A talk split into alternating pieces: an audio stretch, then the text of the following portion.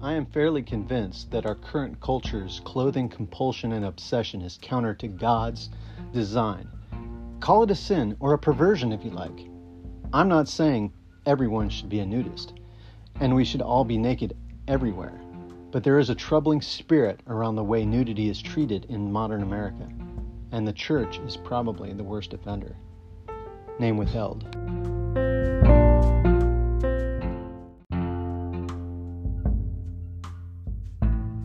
Naturism is freedom and body positivity carried out to its natural conclusion. The respect and dignity with which it approaches everybody is healthy, wholesome, and even godly. Phillip Oak, Surprised into Freedom.